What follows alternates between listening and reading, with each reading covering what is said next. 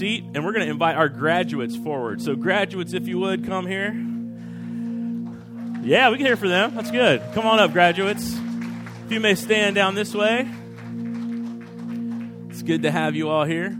Um, we're going to include uh, somebody to help me out here today. Mr. Mitch White, who has been one of the guys that's been rocking our youth department, is going to be here, uh, going to hand out some Bibles. We're going to recognize our graduates. We have one college graduate, and we have three high school graduates that we'd like to acknowledge today. And we want to acknowledge each one of them, and then we're going to pray for them. And we have a little gift for them, and uh, Mitch is going to be the passer out of the gifts. I guess that's the best way to put it.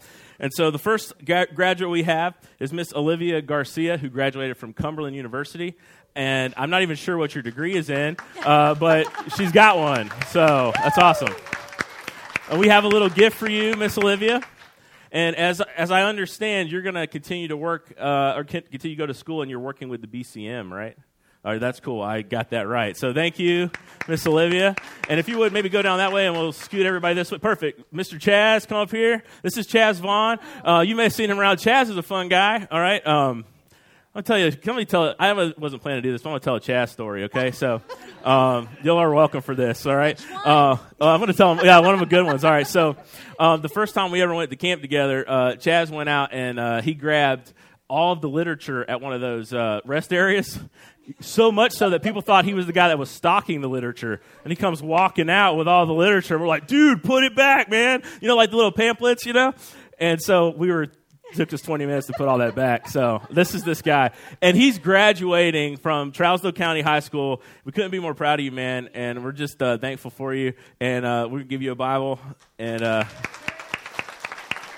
pass along. All right, Mr. Stetson, you're next.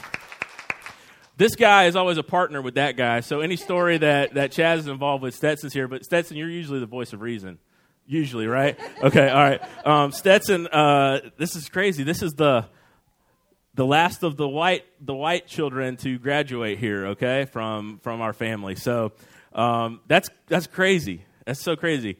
Like you guys are in the early 40s and already grandparents, which is amazing. So they're Mitch and Steph. This is uh, this is their their son, and we're so glad to have uh, Stetson graduating from high school. You also got a couple of superlatives, didn't you? Best dressed. You look good. Really good. Um, so uh, we got a Bible for you, man, and uh, we'll pray over you in a minute. Come on down, Tyler. Um, this is fun, man. You guys are pumped today. We got clapping going on. It's a good deal. Um, this is Tyler Graves, and I had to write this down. He got his GED through adult education, plus he got a graduate certificate from McLean Christian Academy. And so he's been, yeah, it's great. Let's hear it for him. That's pretty awesome. I want you to know something about this guy right here. First off, he has come through a so much. He had a traumatic brain injury and basically had to learn how to walk all over again. He's a testimony to God's grace. Uh, we're going to baptize him at the end of the service, which is amazing. He's come to faith in Christ. It's been fantastic. Um, he's a fun guy, and uh, we're just so glad to be able to honor him by giving him a Bible today.